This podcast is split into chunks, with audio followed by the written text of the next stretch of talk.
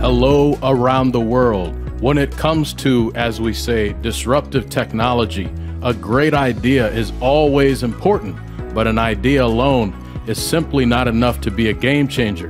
The biggest disruptor is money. I'll explain.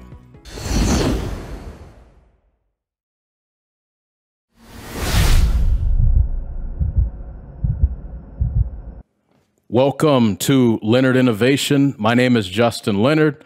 Thank you for tuning in.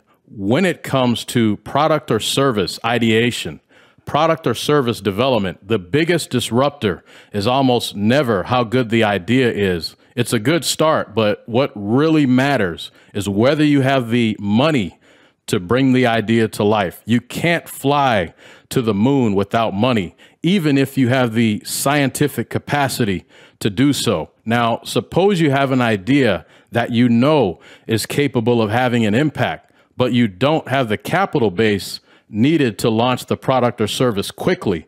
In this case, you may have to develop a financial roadmap that involves taking baby steps to reach your funding goal. Because if you really want to have an impact, you will find creative ways to fund your project. And it will take longer to reach the finish line, but it can still be done. Remember this great ideas don't matter. The biggest disruptor is money.